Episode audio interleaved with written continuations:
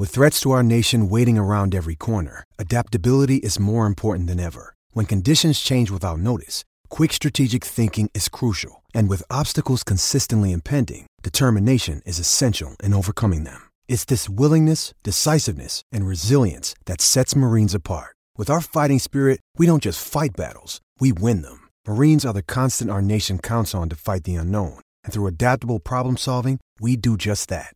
Learn more at marines.com. As you know, these postscript episodes are sponsored by Fanatic.com, the fin rental company that lets you rent fins and keep them for as long as you want for a measly $10 a month. They ship fins to your house, you return them when you're done, and they ship the next set from your queue, which you manage on their website. They work with all the major fin brands so you can access whatever you see the pros riding single fins, twins, tries, quads fanatic.com and make sure to use our promo code podcast to support this show. And you'll get your first month free. fanatic.com promo code podcast. Thanks. My name is david scales for surf splendor. I am fighting a cold. That is why my voice is odd. But nevertheless this is my postscript to the 2019 tahiti pro presented by her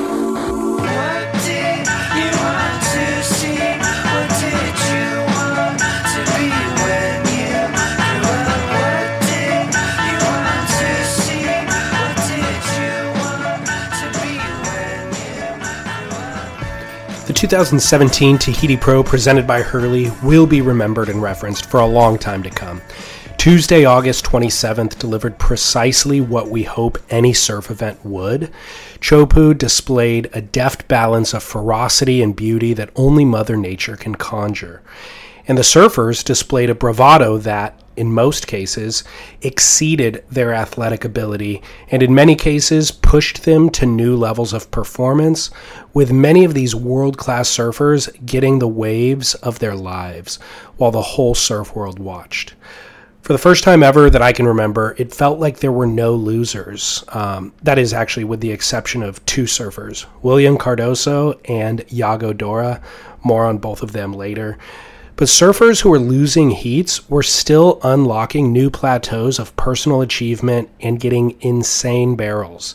Conner Coffin and Michel Bourez come to mind, surfing incredible heats and getting some of the waves of their lives, despite being edged out by Caio Ibelli and Owen Wright, respectively. And by the way, all the hard charging can be largely attributed to the work of the Water Patrol, who does a nearly flawless job rescuing surfers from peril at the earliest possible moments. Jack Freestone stated in a post heat interview after he beat Kelly that he almost felt completely comfortable going on waves that would otherwise terrify him if the Water Patrol wasn't present. The day as a whole offered a template for what the WSL should always try to replicate. And to their credit, they've actually executed a day like this a dozen or so times in recent years.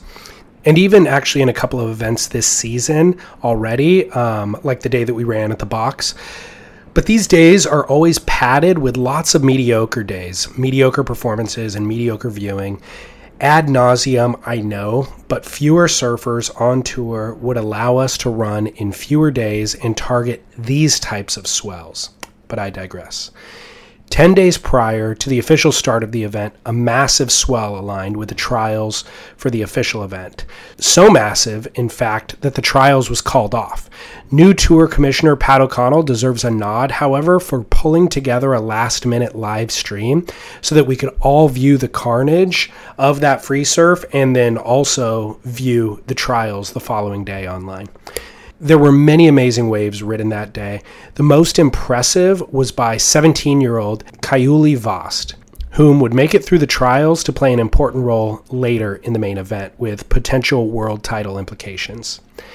As has now become a theme with every postscript that I've recorded this season, Day one and day two ran in marginal surf with not a single surfer being pushed to their fullest expression, not a single wave that will be used in any highlight reel, and not a single elimination that plays any role of importance in the world title race, or perhaps not even in next year's qualification. In fact, only one of the four surfers who were eliminated in these two days of expense of time and resource is even on the world tour. Eliminated were Matahi Drolet, Tyler Newton, Frederico Morais, and Michael Rodrigues. And the worst of all of this is that I'd bet among those last two names, you're not even sure which of those two is actually on tour this year. Again, an indictment of this fatty format. The first two rounds are basically akin to a trials event. Anyways, after those two wasted days and two lay days, we began round three in 8 to 10 foot harrowing surf with overlapping heats and helmets made available for competitors by the WSL. John John Florence's coach, Ross Williams, is back in the commentary booth while John is injured. Ross is always excellent, and he immediately re endeared himself to me when everyone else was fawning over this highly anticipated swell, and Ross mentioned that he wished the waves were a little bit bigger. His wish would actually be granted later this day. The first heat of the day was between highly endorsed, world ranked number five, Kanoa Igarashi, and 35th ranked Jadson Andre, who has struggled for industry support for the past five plus years. With the weight of the anticipation of this impending swell and all eyes on the first heat of the day, immediately a divergence of intention was displayed between the two surfers. Despite having lesser talent, Jadson charged fearlessly, and Kanoa's weakness was finally revealed. Kanoa's constantly improved since joining the tour, and his bravado has never been in question, but it's also never really been challenged. He has finaled at Pipe, but it was in a year where it was mostly non threatening backdoor. At Big Chopu, Kanoa did go on waves, he did get barreled, but he didn't display the confidence, comfort, nor competitive savvy that he does at nearly every other venue. He looked tentative, selective, and unconcerned about what his competitor was doing. Undoubtedly, Kanoa will use this as a learning experience as he does, and I'm sure that he'll be back in Tahiti for the very next swell to gain more experience. Jadson Andre, for his part, scratched and went on any and every wave that presented itself. Making waves, falling on waves, he was going on set waves, inside waves. I began wondering how many beatings a body can physically take before it rattles someone's confidence and relegates them to exercise more prudence or strategy in wave selection. Watching Jadson, both here and at the box earlier this year, reminds me that he's unencumbered by conventional limitations. He's overcome deficit, socioeconomic, talent, injury, industry support over and over again. It's referenced in the webcast often, but it's still really underappreciated and kind of an under excavated story. And despite me not loving Jadson surfing, he constantly wins me over nearly in every event, and his resilience reminds me that I often default to overvaluing some of the more superficial and frivolous aspects of surfing. And he also seems to bring out the best in his competitors, as he did when he lost to Owen Wright in a phenomenal quarterfinal heat. Jadson's only mistake in that heat was that he went on the first wave of each set, netting his nine point ride and his 7.67, while Owen's second wave of each set net him a 10 point ride and a 9.07.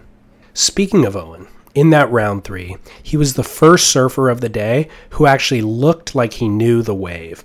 Not just that he was comfortable charging it, but that he actually knew how to play with it, making subtle adjustments for dramatics and flair and extending his tube time.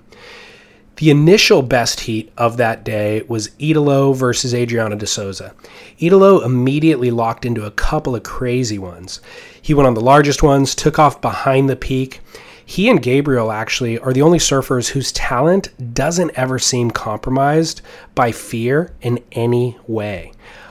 Other guys like Owen and Kelly, they'll go on nearly any wave, but there's also a tension in their surfing that I think is due to their respect for the wave and the threat of its consequence. Italo and Gabe, on the other hand, they surf it as comfortably as they surf two foot Duranbah, or the way that Italo surfed eight foot box earlier this year like when you're surfing two foot waves at Duranbah, when somebody stays busy, rides a lot of non set waves, they tend to be in rhythm for when the set waves actually arrive. Conversely, those sitting out the back, even if they're in position for the wave, they're often out of rhythm to actually ride the wave to its fullest potential. The ferocity of Chopu tends to zap most surfers' playfulness, so they are relegated to prudence, to sitting and waiting for an angle or an entry that looks familiar or even safe. Italo had the absence of fear. He paddled around the reef endlessly, rode waves with impunity, and this has generally served him well. And it's actually a strategy that is usually employed by his opponent in this heat, Adriano de Souza. In the final moments of the heat, however, Adriano got the wave of the heat right in front of Italo and posted a 9.17 to pair with his earlier 8.17 over Italo's 8.0 and 8.83 a phenomenally surfed heat by both, and the start of a trend where we lost surfers in this round three who we would have loved to have seen surf throughout the finals day. There were two surfers throughout the day, as I mentioned earlier, who simply did not go on waves. In flawless surf, with 10s on offer in nearly every heat, William Cardoso safety surfed two waves a 0.93 and a 0.5. Yago Dora dropped anchor against Julian Wilson, repeatedly let Julian go on very good waves throughout the entire heat without priority. Yago eventually took off on one safe wave and scored a 5.27. Another surfer who has previously been accused of cowering on the shoulder at Chopu is world title contender Filipe Toledo. In his round three heat against Jesse Mendes, he eased into the heat by taking off on the shoulder on waves that weren't even barreling. He'd stall hard and then get a partial barrel. Ace Buchan was in the booth at the time and said about one wave in particular, quote, that wave reveals a lot to me about where Filipe's headspace is at, end quote. Filipe is obviously talented enough on a surfboard to technically perform everything required to ride any wave that came through in his heat. And you could watch him slowly build confidence and kind of rely on that with each successive wave, little building blocks, and moving deeper up the reef each time he paddled back out. Ross Williams commented at one point that Filipe was standing up at the apex of the peak of the wave, and therefore he would just kind of get a little cover up on the shoulder while he needed to be behind it, backdooring the peak, which is actually an easier entry if Filipe could muster the courage to do it, which eventually he did. He built enough confidence, backdoored a peak, and with a head down pump off the bottom, lifted into the thing, got spit out, and claimed it hard and sincerely, knowing he had just made a big personal stride. It was a difficult wave to ride, but it was the only one that he would talk himself into throughout the entire day. It was enough to beat Jesse Mendes, but in his very next heat against Seth Moniz, he'd seemingly lost the nerve and he repeatedly let Seth go on whatever he wanted to. To the credit of the commentary team, they totally called him out on it kind of throughout those two heats. That said, it is kind of cool to see somebody confront their struggle and to make strides to overcome it, but it would really undermine professional surfing as a whole to have a world champ who so evidently displays that degree of trepidation in those perfect waves. He entered this event in second and leaves the event in first with Kolohe Andino's faltering. Kolohe Andino has generally done well at bigger barreling venues, but he's never looked like a real threat. He's courageous and he's technically capable, but he never really shows the dynamism of John John Florence, Jack Robinson, or even Jeremy Flores. Kolohe looks more tactical and measured in his attempts, and as a result, never really displays much risk. He drew local wildcard Kauli Vaast, and Kolohe's strategy was to stay busy, catching medium waves, making them, and getting four to six point rides. Kauli, having proven his bravado in those massive days preceding the trials event, opted to wait for set waves. He got them, surfed them better than Kolohe, and like that, dispatched the world number one. He'd lose in the next round to the aforementioned and sometimes mentor of his, Jeremy Flores, who actually employed that exact same strategy against him, waiting for the best wave and getting a near perfect 9.93. Kolohe Andino leaves Tahiti in third place as we head to the wave pool, a wave that is actually very well suited for his style of surfing, although not quite as well suited as it is for Filipe and Gabriel, but it's also a wave that nullifies conventional heat strategy. Jordy and Julian, two surfers who have constantly underperformed their career expectations, both kind of returned to form in this event. Julian, a former event winner here in 2017, pushed deeper and took off later than any of his competitors. He ended up drawing Jordy in the fourth round, and Jordy has been building a slow ascension throughout the year, as I've stated since event one, a seeming marathon mentality, just casually and confidently surfing at 70% and not stressing over losses. With all due respect to Jordy in this heat, Julian should have won. In an effort to swing for a 10, Julian ended up with only one meaningful score to Jordy's two mid rangers. So good on Jordy for sticking to the game plan, putting two meaningful scores on the board. Had Julian made that one heroic attempt, which he nearly did, by the way, it would have been the best wave of the day. Jordan made a slight improvement in his next heat against Adriano, earning a generously scored 9.23, and then got stopped by an in-form Owen Wright in semifinal number one. Again, true to form this season, and despite finishing with an equal third, Jordy never really stepped on the gas. His highest heat score of the event was a 14.03, while many other surfers lost heats with 15 to 18 point totals throughout the event. With this, however, Jordy continues his quiet campaign for a world title by moving from sixth all the way to second. Aside from Jadson Andre, Caio Ibelli was the underdog of the event. And now, in hindsight, maybe he actually does his best surfing as an underdog. He certainly did that at Margaret River, where he beat Gabriel Medina, Kelly Slater, and Jordy Smith. He's not on tour this year. He actually sat out last year due to injury and then did not receive one of two injury wildcards for 2019. Those were given to Kelly Slater and John John Florence, who, incidentally, Caio was filling in for in this event. And in fact, Caio has surfed every CT event this year, most as a replacement for Adriano de Souza, who was injured up until this event where he returned. Whatever I said about Jadson's fearlessness at the beginning of this podcast, you could also apply to Caio. He too is sponsorless, incidentally, dropped by the very same early career sponsor as Jadson when their contracts expired uh, about three to five years ago. Undaunted, Caio self financed a trip to Tahiti weeks early to catch that trial swell and to gain experience in these conditions. That investment in his career paid off, figuratively and literally, earning a cool $18,000 for his quarterfinal finish and a move to 18th on the rankings, nearly qualified for next year's 2020 World Tour without even officially being on the 2019 World Tour.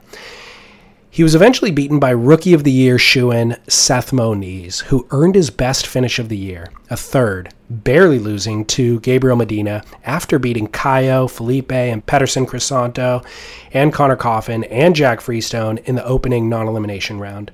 Although Seth's highlights have often come from insane airs in free surf edits, as well as that backflip in Waco and his Hail Mary in last year's US Open, he seems to be most comfortable and also to have the most advantage over the rest of the tour in big barreling surf. Seth heads to the wave pool and then into Europe with almost no expectations. He's already secured requalification by being ranked ninth at this stage in the season despite all of the excitement and eight, nine, and 10 point rides throughout the event, it was always going to be an Owen Wright and Gabriel Medina final, a rematch of last year's final at four foot Chopu. Both surfers posted 10s in the early rounds. Both surfed mistake free in every single heat. Listen to some of their heat totals 18.5 for Owen, 19.23 for Gabriel, 19.07 for Owen. The ocean had lost a little bit of the energy on the final day, mainly resulting in slower conditions, but it still offered eight foot waves in nearly every heat. The waves started pouring in within the first five minutes. There was a lot of jockeying. They had pushed one another too deep up the reef. Gabe, sitting wide of a helmeted Owen Wright, got baited into the first wave, a dud, and then Owen found himself with priority. It was clear that both these guys had a lot of pride on the line, but it was also clear that they had a lot of respect for one another. Gabe got the better waves for the next 30 minutes of the exchange, but then he did something very un Gabriel like. Gabriel had managed the heat perfectly, surfed really well, but then with four minutes left and the lead and priority, Gabe simply did not go, nor even look at a wave that ledged on the reef. Owen couldn't believe his luck. Sitting under Gabe without priority, he spun and he went on what would become the best wave of the heat and he surfed it to a 9.07, coming out with the sincerest fist pump claim. On the paddle back out, an inside one snuck under Gabe and Owen spun again to improve his backup score to a 7.90.